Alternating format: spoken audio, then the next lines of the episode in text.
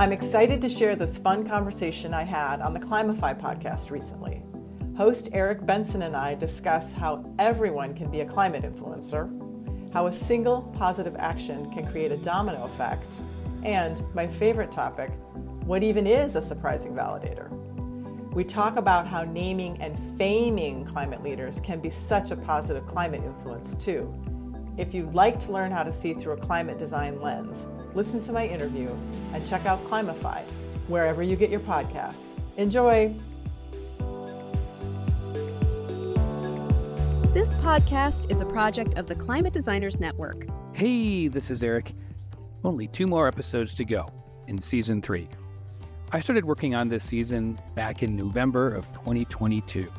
And despite that it's been nine months, it seems like season three is ending so fast.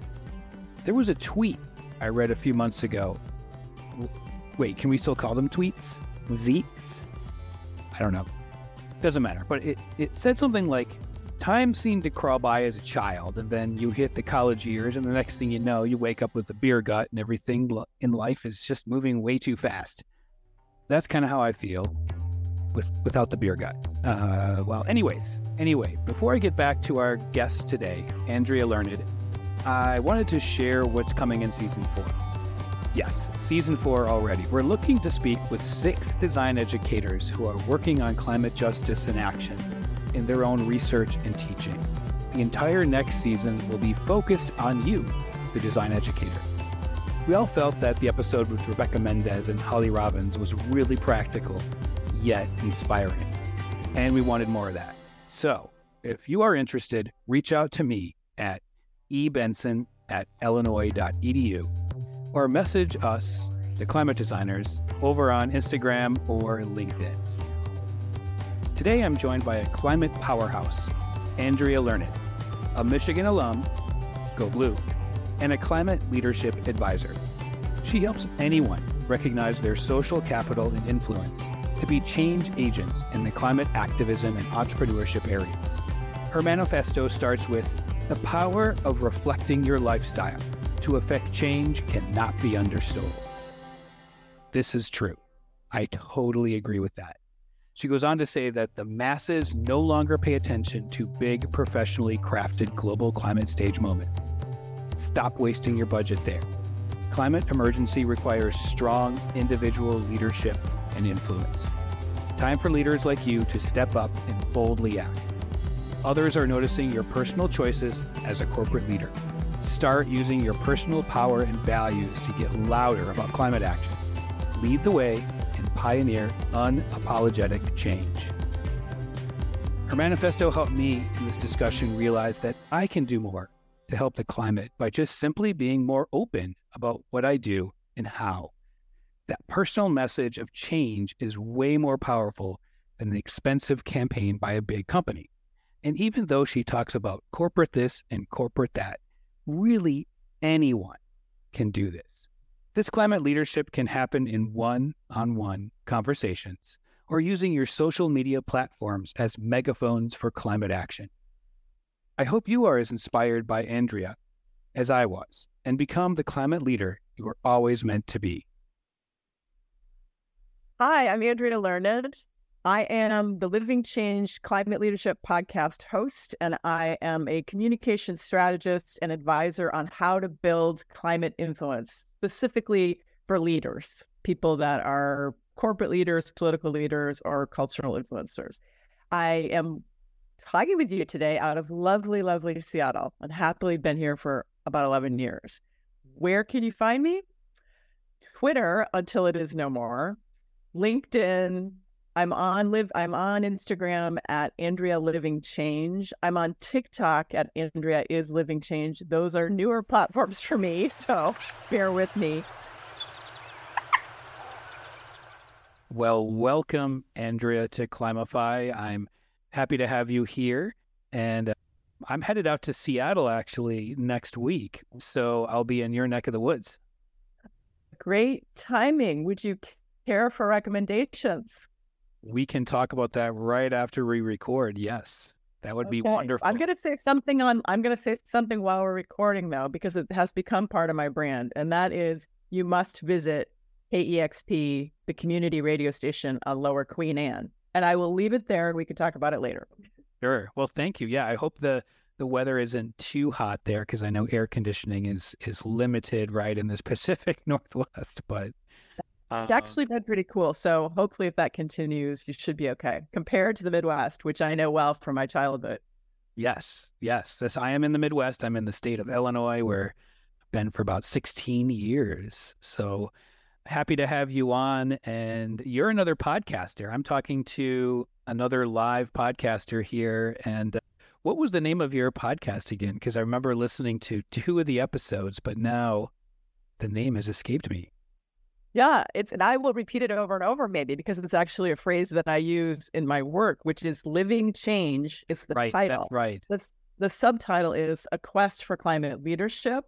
But I'm often sort of sub you know, kind of adding some subtext to that, which is I am looking for unusual suspects and surprising validators who are climate leaders. And so if I could have a really long subtitle, that's what it would be. So it's unusual suspects, surprising validators, because I'm not talking about the same old, and I say this often, 70 year old white guys who are on stages at COPs or Climate Week. Yes. Yeah. That, I'm, I'm, I'm with you there. This is why this season is so important because we're elevating so many voices that uh, don't usually get heard in the climate sphere. And your podcast name would be with the big subtitle would be perfect in academia, but probably not for a mass audience. Well, and already I will say that coming up with the name Living Change was it was hard because we kept thinking with my producers Larj Media we kept thinking do we have to throw the word climate in mm-hmm. and sure enough, if you look up Living Change on Apple Podcasts, you get a whole bunch of stuff. Living Change, you know, all this stuff. And so I'm constantly saying, okay, when you look it up, look up Living Change Climate, and then it will come up. So it's an interesting game that you play. But the living change part, I think for me, and if you look at podcasts overall, is unique. It's where I'm really talking about living the change if you're going to be leading in climate. So that's a key point. Yeah, and that's a, a huge a component of the mission of this podcast, and that is we're trying to help design educators become those climate leaders in the classroom and make new climate leaders. And so I am extremely interested in your work because you're doing something similar, but not necessarily in the design classroom. So that's why you're here today. And I want to talk to you first, actually, about your climate change manifesto and the what you call the theory of change and what led you to create those maybe you want to explain what they are first for our listeners yeah yeah yeah yeah. Basically the idea of the manifesto is the power of reflecting your lifestyle to affect change cannot be undersold. So people are on stage leading and talking about what they're doing policy wise or in their corporations but if they aren't also you know thinking about driving less or things that can be seen by their stakeholders that they're doing and being public about that it, you're you're losing some credibility and there is the trust and so everything i'm doing is saying leaders step it up and telling us what you're up to as a human mm-hmm. because that will help you build resilient trust and that's much more impactful as a leader and so leading the way and pioneering unapologetic change and then the theory of change, which is counter to a lot of stuff you see with regard to climate. And even people say when they come to listen to my podcast for the first time, they're like, well, it really isn't the doom and gloom, you know, the typical yeah. doom and gloom. So my theory of change is to emphasize the yes and, not the no, we can't do it that way. Right, right. Better, right? Improv comedy, right? Yes and. Exactly. And then the other thing, sort of related, is this idea that I really emphasize name and fame. So I will say that politically, or when fossil fuel companies are up to their old shenanigans and all these reports are coming out, I get mad, you know, and I will name and name and shame, right? But this is the thing that very few organizations and leaders remember to do, which is name and fame the good. Yeah. So waiting for the bad news, which man, it's like a fire hose, right? Name and fame, you know what? There is this one mayor in this small town in the Midwest who is doing this, which is the whole point of my guests. It's like, and and to your point, your future design leaders and in schools, yes, they are going to be total influencers, and we should name and fame even now as they're teaching whatever classes they're teaching. Keep your eye out on these people. Name and fame them now to elevate and make more relevant the people who are actually doing stuff as opposed to the masses of people who are not.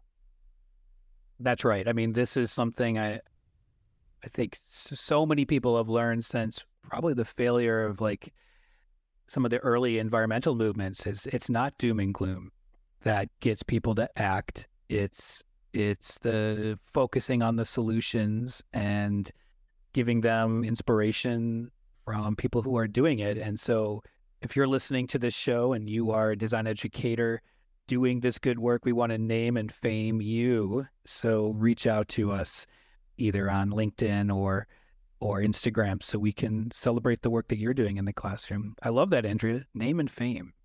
Well, and also I would say these people who are doing this, part of this also is I want them to name and fame one another, right? So we can do it from our platforms because we've been building them, but also if you start naming and faming each other on whatever social platform, right? If you're on Facebook, if you're on, I don't know, right, where the majority of your audience is hanging out, but call out each other and say, good job. This is part of the thing that I'm talking about with my theory of change is leaders even or competitors, right, should be saying, wow, you know, the head of this company, who's a competitor of mine, is doing amazing stuff and that's really inspiring. There's no downside to that.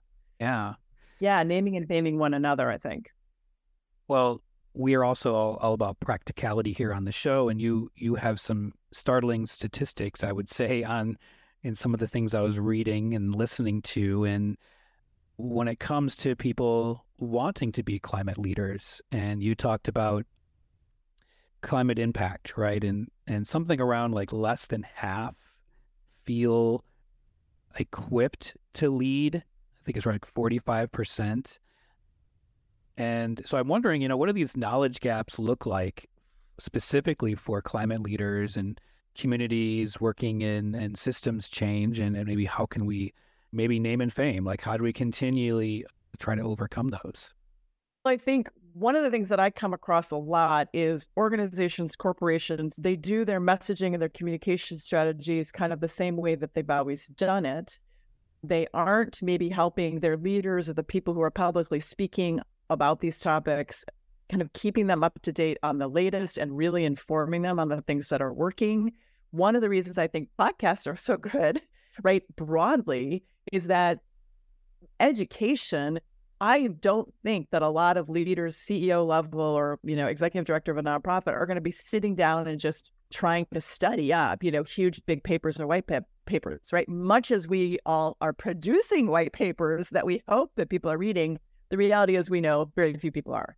So, how do we get education, information, new ideas, things that are actually working in the ear, right? right. These leaders. And and part of that is they need to go, oh my goodness, I had no idea whoever, right, who's also a mayor in some small town has tried that out and it's worked. Or I had no idea that whatever corporate leader was trying that out and that worked. So interviews on podcasts and sharing information in this sort of more informal way and getting those little tidbits, I think, in through podcasts, seeping in, right? Rather than a big chunk and a big document you have to read. I think there's huge power in that.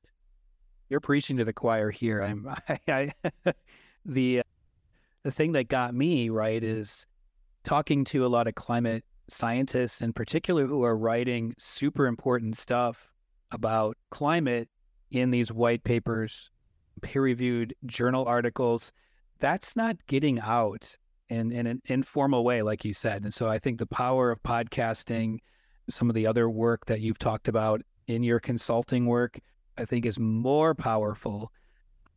I mean, you and I have to read all this stuff to get to get it out there, but I, am right, right. I'm with you on that. Yeah, well, and the other thing is, this is one of the reasons that with the corporate and political clients that I work with, choosing a social media platform, I mean, again, I'm going to say who knows where people are going after Twitter, but finding a social media platform where you can, again, be sort of seeping out or leaking out these bits of information and building kind of engagement. Because key to my whole theory is that you have to build social capital in order to then activate it when you need it. And so being on a social platform and just becoming the person who's like sharing, hey, right? I just read a really interesting article on whatever, right? And this climate scientist is behind it. It doesn't have to be a 40 page white paper. If you start to help people think for themselves and identify little nuggets of blog posts or whatever written by climate scientists that they can read to at least get vaguely up to speed. So I think there's power in content sharing and engaging on social media and really building a community. And then also being on podcasts, listening to podcasts, and helping your friends find podcasts that you're really getting a lot of information from in an enjoyable way, you know? Oh yeah. And and reading between the lines here, it sounds like this is why you're on TikTok now as one of your new platforms. Yes, I'm on TikTok. One of the things is it seems I'm a person who's from an, you know, an older generation and I was just like resisting it, right? That's for kids and I don't and and I went on and I'm still not super comfortable with it, but I understand it from exactly that perspective, which is these smaller little tidbits, i.e. something like did you know that blah blah. And you could put a link, you know, in the copy of that TikTok and say for more information go here. But I've said this a lot recently. There's some study about you need to hear an advertising message seven times in order for it to sink mm-hmm. in. And they've never said seven times exactly from the same radio station or whatever. It's just like seven times something has to be seeping into your brain. And so if you're reading stuff by me or other people, and then you hear a TikTok and I say something, you know, one of my big causes is a, a food systems transition more towards a plant based I mean, we can talk about that later. We if will. You know, if you're hearing little bits and pieces about that from all sorts of other sources, you hear it seven times, you might be likely to give plant based eating a try. You know, so right. thinking of how advertising messages get, you know, received, are received well, and having us use that with our climate messages. Yeah. And, and in your consulting work, and I guess also in your podcast, I'm wondering what you're finding as climate educational needs to help build more climate leaders and, and in the community and maybe in corporations that maybe traditional like going to school type frameworks struggle to meet?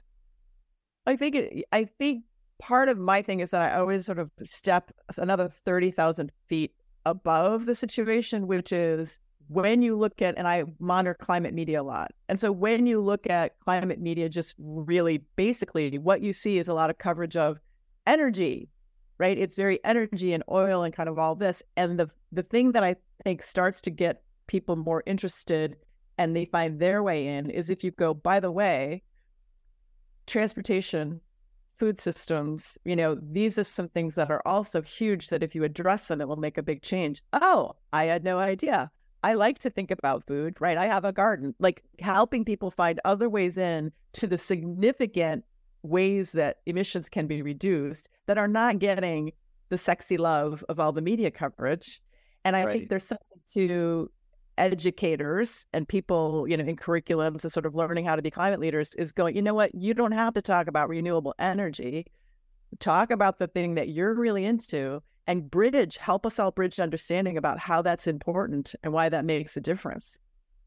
Yeah, storytelling is is extremely important. And I've had, gosh, man, I, I can't even remember how many guests have brought this up. Maybe almost all of them. I'll just say that. Just at some point, storytelling around climate, very important. And so you've done some work with a group 50 by 40. And you spoke about climate conversations and storytelling. Can you give us a kind of a quick crash course? And particularly, I'm interested in this phrase. I'm not sure where it came from, but surprising validator. Yeah. Well, so I was working with 50 by 40, which is a food systems transition organization a couple years back. And one of the things I did was a workshop, an online workshop that people can find and we could put in the notes if you're interested. I talk about climate, the power of climate conversion stories. And the conversion stories are the unusual suspects of the surprising validators. So I'll give you an example. From a food front, that would be somebody who is a cattle rancher. And then they had an awareness, they had a health thing. They realized the climate implications, and somehow they decided to make a transition and start to move away from livestock and animal agriculture. Another example of a surprising validator or an unusual suspect with a is this good conversion story would be Mayor Eric Adams of New York City is vegan. He talks about it a lot when you and it's he's very visible about it. He actually wrote a book with his conversion story, right? Which was his health got so bad that he had a major incident that he just woke up one morning and was like, I'm done. You know, I'm going to do this. The power in terms of storytelling of not again hearing over and over again the executive director or the CEO of climate related organizations or corporations saying, we're going to, you know, go renewable for whatever. But but people saying their personal conversion moment, their personal moment, and I've heard from people that the word conversion sounds sort of religious. So, so I'll back. You know, we don't need to say that, but that moment when someone had the realization, and then how their life transformed from there. Related, kind of, is I come from a deeper background of marketing to women and looking at them as consumers and how they make decisions. So I'm I'm constantly sort of aware of the gender differences in in how people take on information. And the if you a lot of times with the going plant-based or something you'll assume that it's all a bunch of women who are working out at health clubs. Like it's very sort of Instagram yeah. right? Yeah.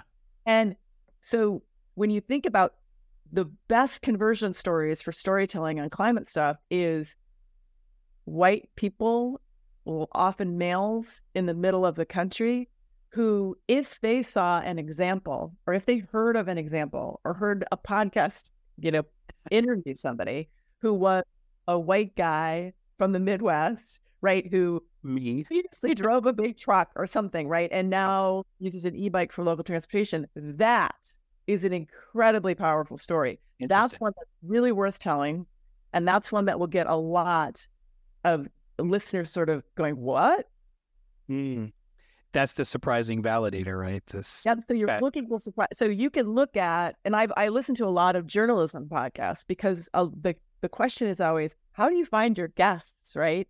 And what yes. they say, right? And what they say is really interesting. And if you look at, and I've said this too for climate conferences, if you're looking at who you're going to invite to speak or be on panels, look at the whole list and then look really closely and go, oh, who's the most interesting, surprising validator of that? Because when they say what they've done, it's going to really resonate with the audience and be a big wow moment.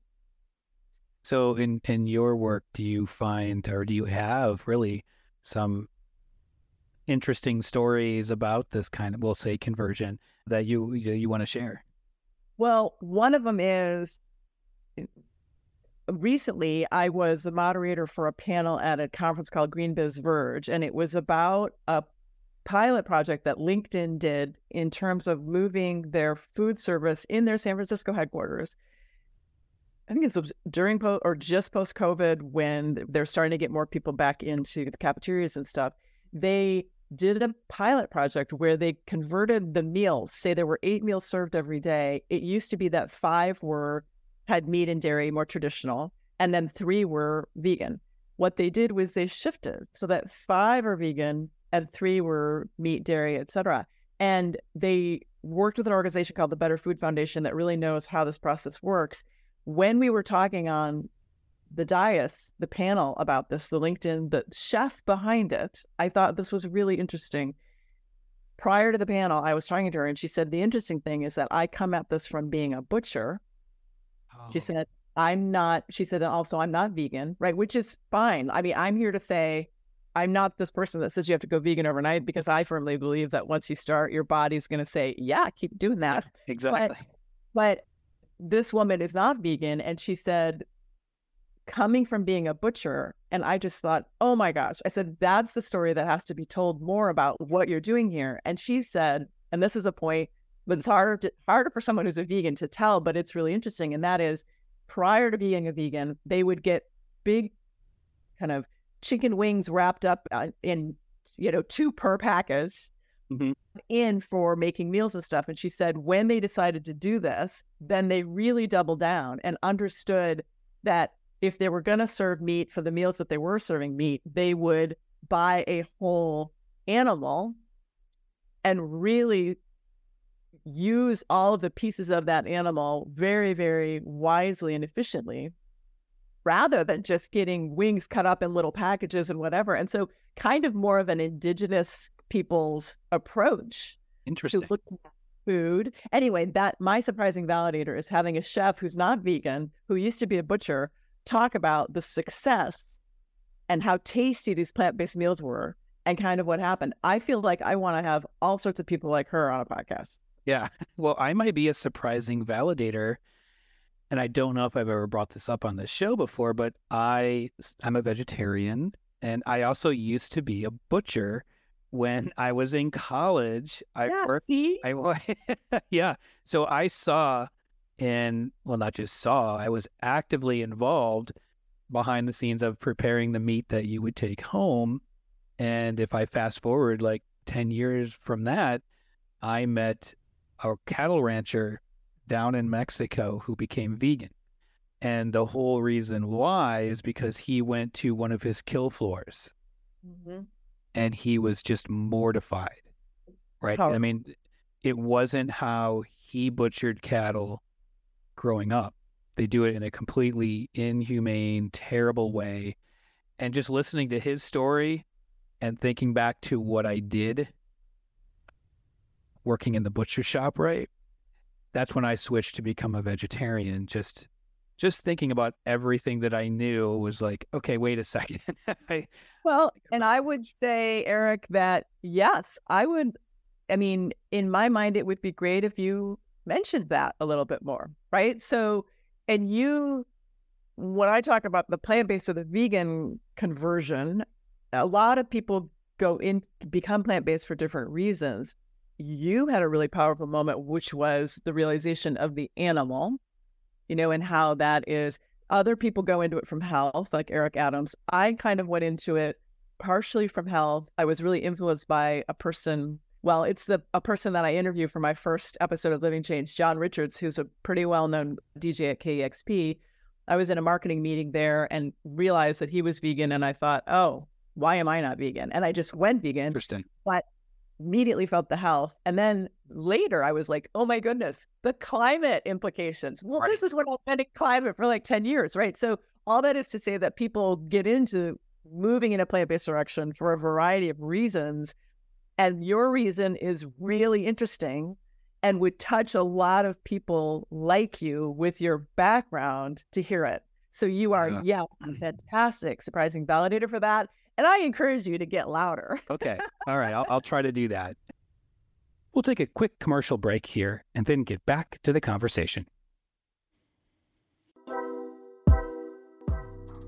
Do young designers see themselves at the intersection of climate change and innovation, and how can we teach that intersection in the classroom? Designers are problem solvers, capable of imagining solutions for a more sustainable future. My name is Rachel Cifarelli, and I'm part of the Climate Designers New Wave team. In the past few years, New Wave has released two reports exploring students' experiences of climate design education, or lack thereof, and what they hope to see in their classes. Now we want you, design educators, to use this research in your classrooms.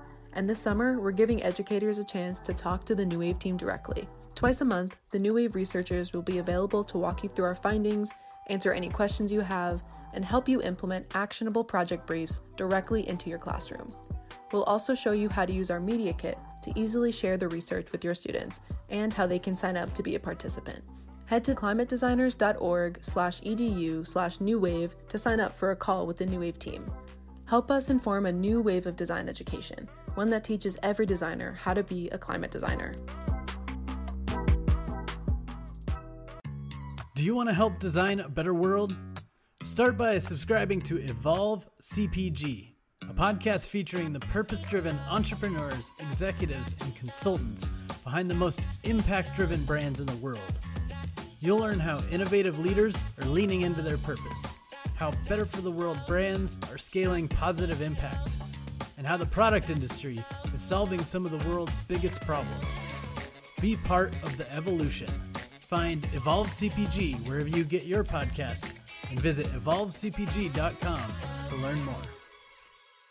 So, yeah. So let's talk about your, your work with plant based diets. I think that's a great transition. Yeah.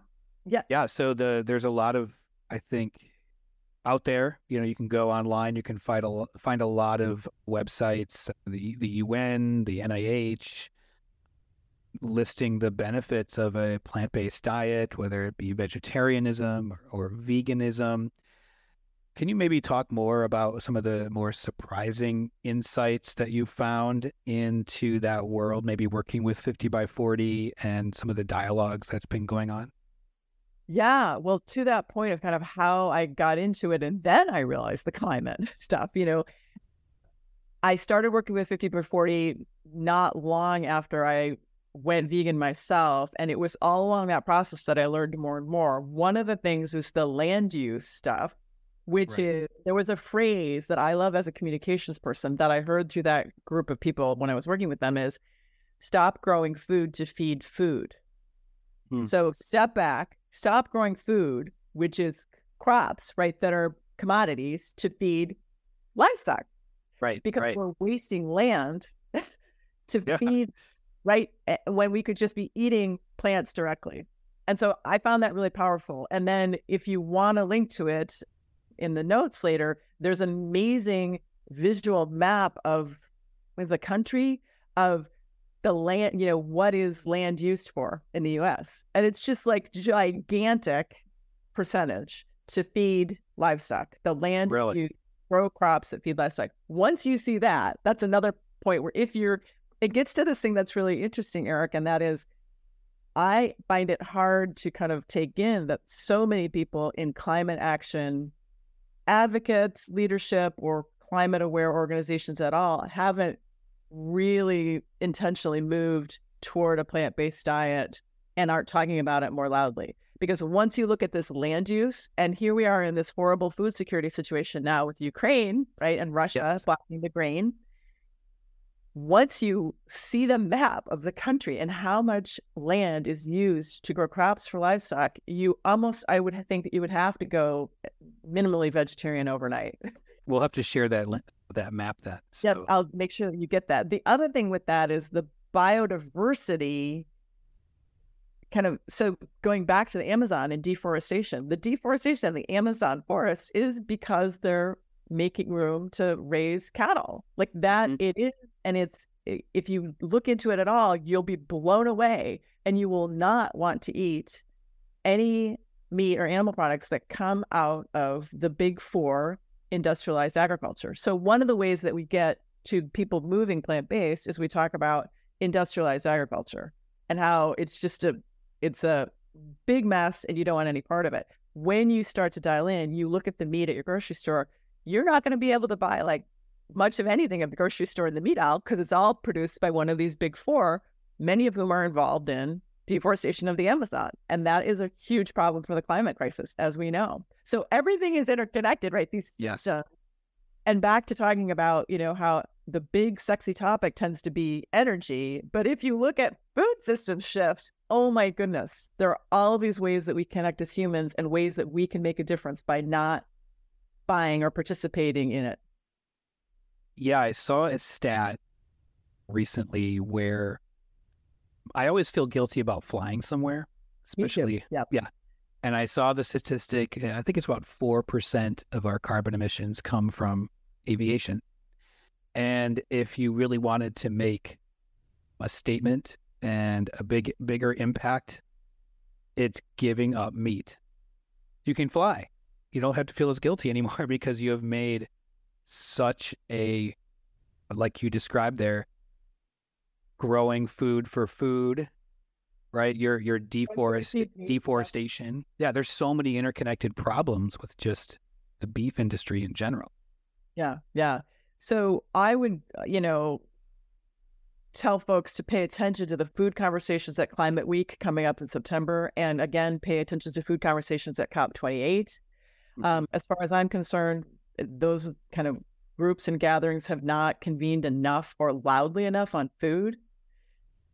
And so pay attention. And then I would say also, yeah, it's a wonderful thing to build a curriculum around, right? Or to think about teaching more effectively in classrooms at every level, you know, because I don't, I think this movement is finding some success in helping universities, you know, address food systems through their catering and their food service stuff. And that's college students, right, who are interested in climate can jump on this. So there's hope in institutional shifts and things like that. But if you see them, name and fame them.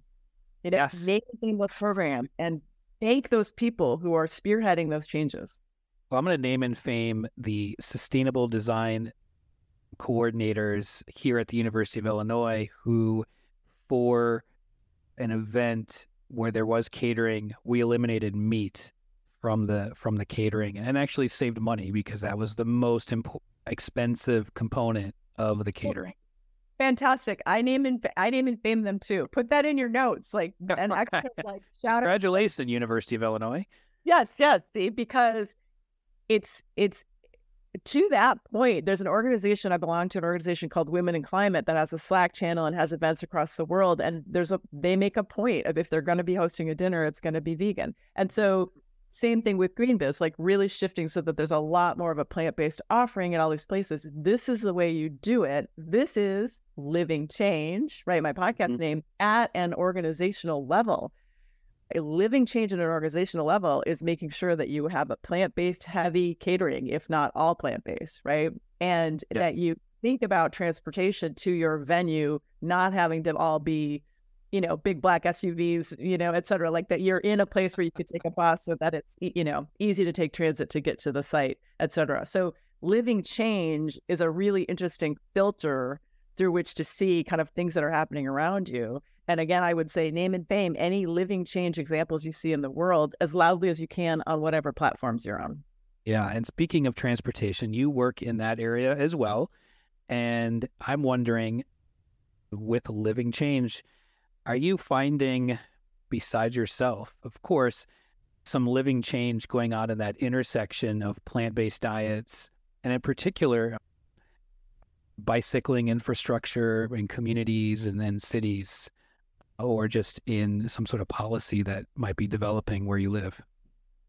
Yeah, well, I'm seeing it in that if you are awake to transportation emissions enough to start to think about bikes for local transportation, which is my emphasis, which is within like, I mean, I obviously do it for like five or six or seven mile radius. But if you start to ride a bike or e bike for your two mile or a regular bike for your two mile radius local transportation, it's a huge deal. What I'm seeing is that once you take a step to kind of dial in and go, wait, do I need to use my SUV to, you know, get this? Can I?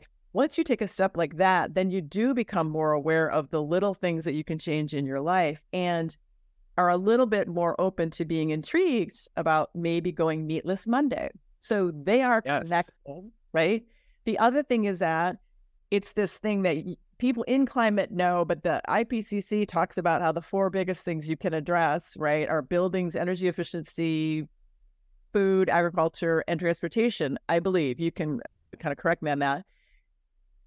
Food and transportation are the two topics that I really dial into in my work and where I find there is crossover because my interview again with John Richards, also with Alex Fisch, who was the second interview for Living Change, they both like John was coming in, the interview was really about his plant based bar. And then he was like, and then he started on his own accord talking about the amazing thing that e biking his son to school, that change in his life has been amazing. I was talking with Alex Fisch, who at the time was a city council person in Culver City. He rides an e bike for local transportation as much as possible. And he said that in the course of our conversation, he decided that he would go meatless Monday with his families. And so there's an opening kind of an Right. once you do one, you mm-hmm. are like, oh, you kind of are reverse hacking. So you don't need a super high tech or really expensive tool. It's really fun to just go, oh, I can refuse to kind of be in that system by Mhm. riding e-bike rather than driving my car, by eating more plant-based as opposed to meat and dairy. It's very interesting. It's very empowering to to Yeah. feel I can see that. impact. Yeah.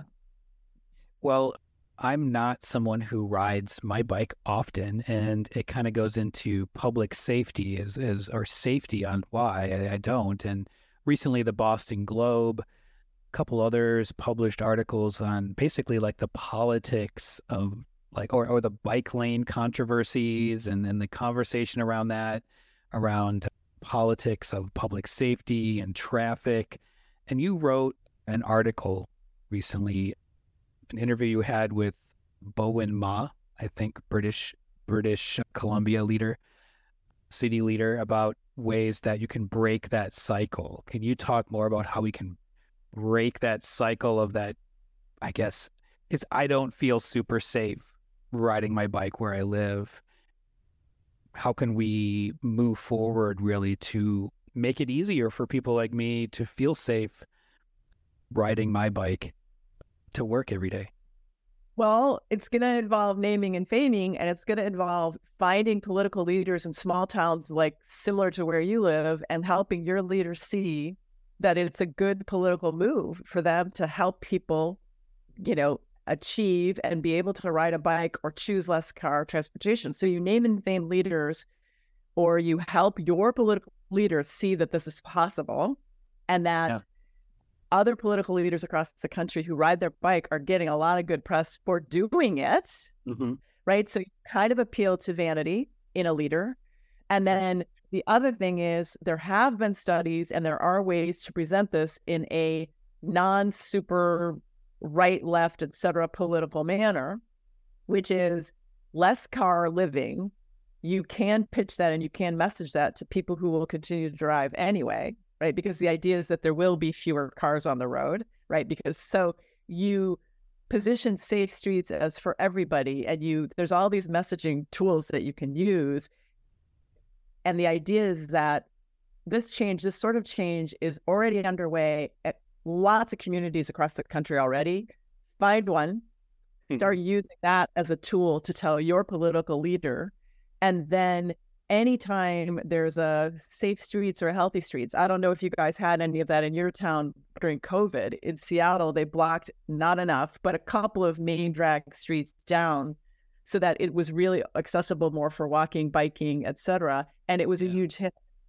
Yeah. So anytime a thing like that happens where they close down the street for an event, right, or a party, or they love that thing up, tell your city, man, I love that closed street. I got to know my community better tell your city leaders I shop at those businesses more when there isn't like a 45 mile per hour speed limit out in front.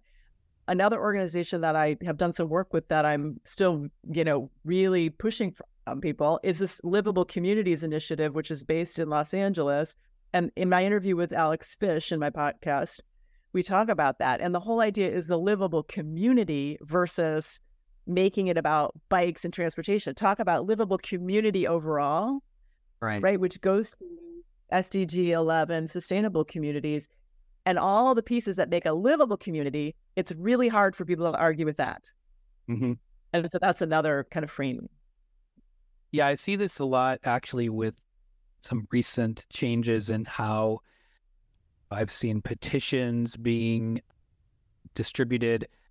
And if it's successful, right, there's this additional thing to thank your state senator, your local mayor. So it's not just that we should be advocating for the change, but if it happens, we should be thanking them and naming naming and faming them, I guess, right?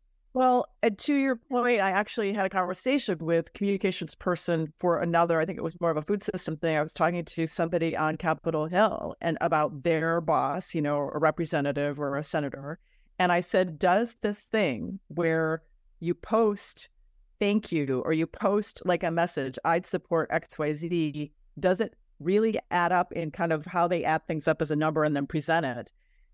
They said yes. So if you are posting on Twitter or Facebook and you say thank you for forwarding Bill 1234, Senator, whatever, right? If you do that, they can count that and say constituents love this, right? 3,000 of them said they loved it on Twitter. So I had been under the kind of impression that it was ridiculous and they weren't looking at it anyway. Right. And and the point is is that if you tag them, literally tag your leader, whatever platform you're on, and use a hashtag or whatever for that bill or that policy or whatever happened, it will count. And the other thing about all this is this idea of building social capital. And this is a little secret, right? Which is if you start to be a namer and famer and a thinker your name will be warmed by the staff of your political leader so that if you ultimately one day email them and say, hey, could I have a meeting or hey, could I express an interest in this or that topic that you'll take seriously? Yes, they will, because they're familiar with your name and you've been appreciative of what they've been doing so far and really honest. That's you're building social capital. They're interested in building trust with you. It's a circular love fest, right? So building that connection only helps you for future connections and kind of input and feedback with your political leader. Yeah, that makes sense. Well, the next question I have for you is one that my co producer Bianca wrote, and I love it. And I can see it as a design project, right? So it, it's a multi part question here, but the first really is like, I wonder how green sustainable cycling is. That's something that I've been thinking about. Bike Raider found that while making bicycles and the food to power them carries a carbon cost, as you would imagine, right? Like you have to make something, you need energy, you need materials. However, cycling is among the lowest carbon per kilometer mode of transportation, even better than walking. So, wondering what you're, as a rider yourself, I'm assuming an activist and a consultant, what's your take on that analysis? Is it, do you think it's accurate or or and compared to walking because I'm I'm I'm surprised by it as well. Oh, I am not someone who would understand quite how that statistic came about, but I will say that getting back on a bike, and I've been riding a bike for transportation, a regular bike for transportation, since I started out of practicality in mm-hmm. Portland, Oregon, before they had infrastructure. I just realized it was so much faster than taking a bus, even. So I've been riding a bike for a really long time, and now I have an e-bike. I ride both, and I hardly ever drive the car that I have.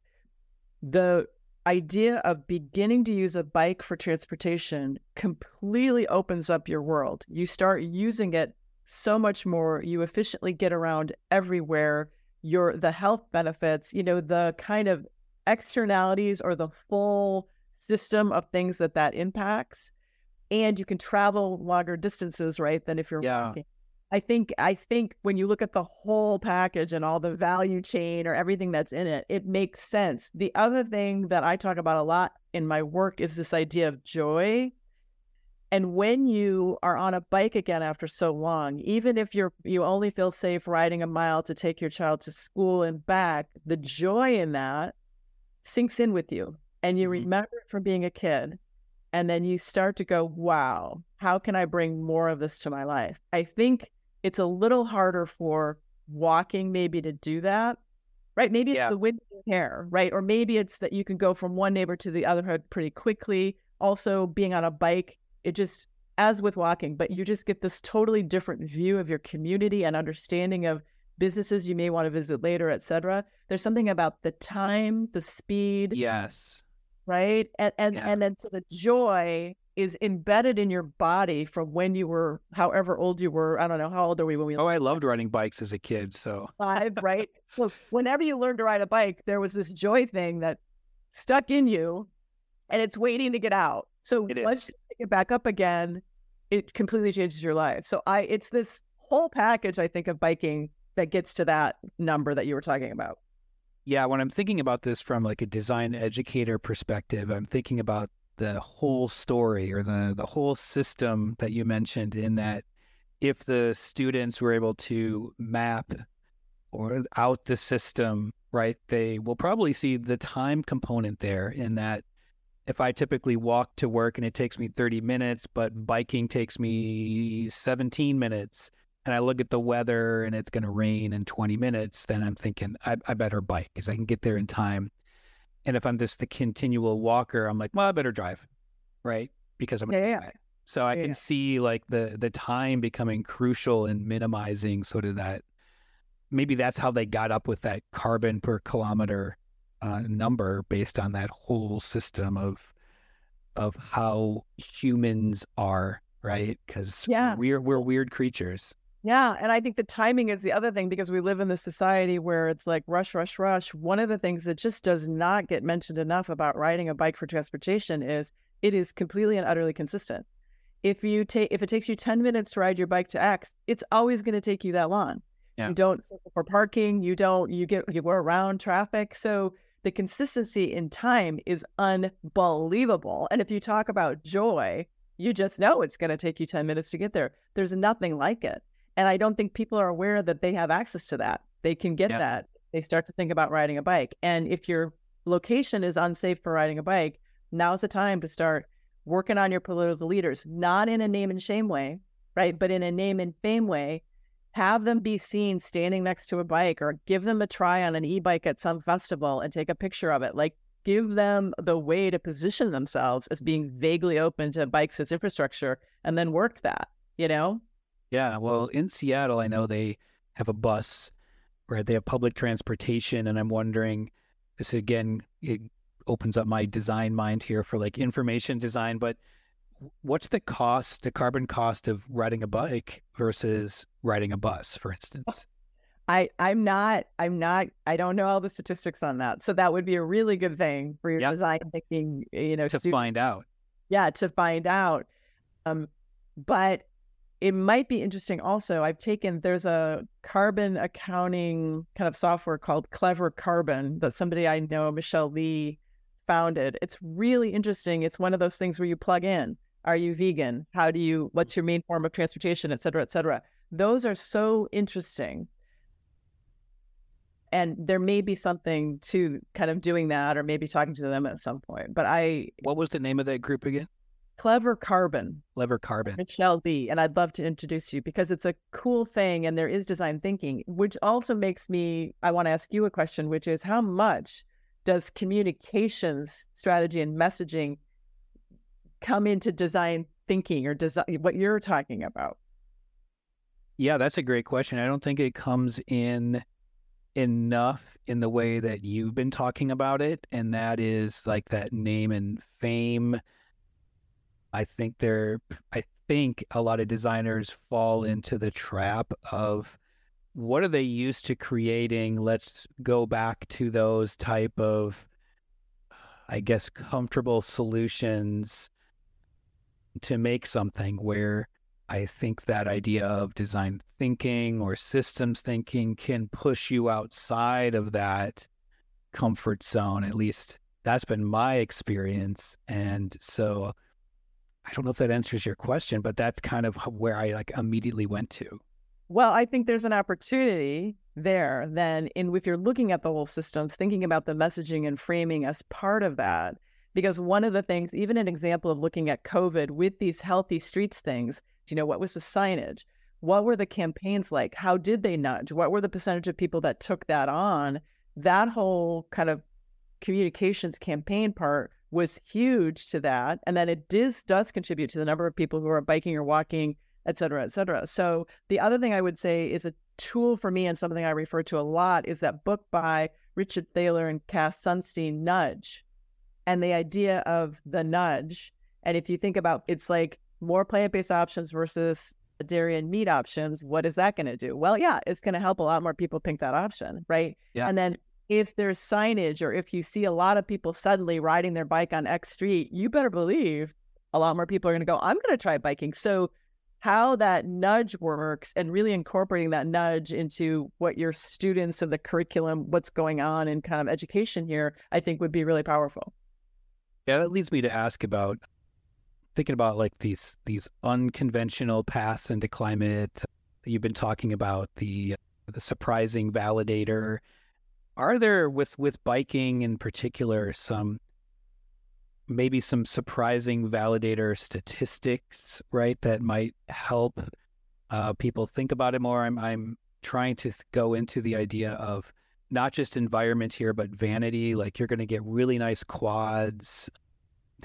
Are there some things Well, that I mean, I, I to your point, Eric, I think that the vanity stats would be really good. Yeah. I don't think that they exist, but I think the nice quads would totally appeal. I abs? the apps. The other thing is the competition. So one of the things I see because I've been monitoring this for years are it sure does look to me like a lot more women mayors get this biking thing. Interesting. So if you look at Anne Hidalgo or Michelle Wu in Boston, Oh uh, yeah, she's great. right? Barbara Buffaloe, who I interview for Living Change, another amazing example. The women mayors, and there are a lot of guys that get this too, but women mayors seem to be bolder. Anne Hidalgo in Paris gets written up all the time for her just saying, this is the way it is. And I think that that can peeve some people in Paris, but it's really interesting to look mm-hmm. at what she's brave enough to do. So I think this political will, right. we need people that are ready to push it a little bit and be brave about that because what happens is constituents will be like, whoa, they're brave enough, right? They're going to pull more people along by being a teeny bit bolder. And I think women mayors are making a really interesting difference here. That's great to hear. And of course, you know, this season we're talking with, we're naming and faming women in climate. And so it's great to continually bring up those who I haven't talked with, but who are doing great work too. And unfortunately, we're running out of time, but we're getting to now one of my favorite questions, and that is you're a design educator. You're not just a podcaster and, and climate leader, but you're also a design educator now. And what would you ask uh, a class of designers to tackle in part of a project or or a semester? I think that we just mentioned it, which is I think it would be really interesting to look at the vanity factor. Oh, yeah. And how that nudges. So, going back to that term nudge, what are some nudges that we haven't yet tried and that are unusual suspect nudges, right? Uh, right. Usual suspect nudges would be vanity. I think if you look at podcasts of, you know, health and wellness podcasters, and again, typically a lot of male health and wellness podcasters like how do they get their audiences are huge and deep and rich and it's really interesting what if they started to talk a lot more about riding a bike for transportation and and i'm going to say for transportation because a lot of times people are like i ride a bike which means that they cycle for a long trip you know 20 30 40 mile trip on the weekends that's right. not what we're talking about here right right so i think commuting for a class or a curriculum or kind of a project, I think that pulling in the vanity stats would be really interesting. And then looking at the messaging, you know, the A B testing or whatever on the messaging that really helped that in terms of looking at the whole system. Yeah. And then eh, eh, like the outcome of that, right? The personal outcome of that is obvious. But then if it increases the amount of bike traffic, right, then it also can expedite more policy change in that community where, hey, well, now we have like 10 times more cyclists. Our bike lanes need to be rethought, or we need to add bike lanes, or, you know, a list of different things for increasing public safety around cycling as a way of commuting. Right. I guess to your point, building for the fact that if it starts to be, if it starts to gain any momentum at all, what is the trajectory? How much faster are they going to need to be ready, prepared for more people biking and all that? Like, what? How quickly does this scale, and what? How? What are the phases in terms of its scaling that can then end up happening, so that you can be ready for it? An interesting case study. I know we got to leave in a second. Is this idea of thinking about mobility and transportation in Los Angeles during the Olympics in 2028? Right. So they have got to get on the stick because their transit, their transportation, right? It just they can't deal. It's a car culture there, right? They got to get on the stick with buses, et cetera, et cetera. So, looking at them as a case study, what they could potentially lead if they did things right, and moving from there, I think has a lot of fun as a story and as something to examine. I agree, and thank you, Andrea, for coming on Climify today, and I really appreciate your time. And before you go, I'd love to f- know again where we can find you online, including your Living Change podcast. Yes, thank you so much. It was really a pleasure. I um, love talking with you about a topic that isn't like immediately on my brain all the time, but I can see how fun it yeah, is to yeah. it. um, people can find me. I'm pretty easy to find on LinkedIn. Andrea Learned. I'm in Seattle. I'm supposed to put Andrea Learned in Seattle. It'll pop up. The podcast is you can get it on any platform you're on. If you search on Living Change Climate, those three words, it should come up right away. The other thing is you can get to it on my site where all the episodes are embedded and the transcripts are there. At if you go to livingchangepodcast.com. And then I'm on Twitter, Andrea Learned. I'm on TikTok, Andrea is Living Change. I just started being on Instagram, Andrea Living Change. One day they'll all be coordinated, but now they aren't. Um, yeah. Anyway, and I'm just about to launch a newsletter on Substack. So please follow me and stay tuned. And I really appreciate this conversation. And it's been so fun learning about Climify, Eric. Thank you. Yeah. And on LinkedIn, I learned that you're an, a Michigan alum. Is that is that true? I am. Go blue. Me too. Go blue. High five, go blue. yes. All right. Thank you, Andrea. And, and I look forward to listening more to your show and seeing more that you're doing and all the My work. pleasure. Thanks so much. This podcast is co produced by Bianca Sandico and me. A big special thanks to Ellen Keith Shaw and Christine Pilot for their gorgeous work on our new branding, Batul Rashik and Mark O'Brien for their continued design help. Brandy Nichols, and Michelle Wynn for their strategic guidance and always supporting me on this podcast. If you enjoy the work we all do here and you have a spare minute or two, we would truly appreciate it if you left a rating and review over at Apple Podcasts. The more folks that review our program, the higher the algorithm pushes up Climify in the search results. And in turn, the more likely we all can learn how to become climate designers.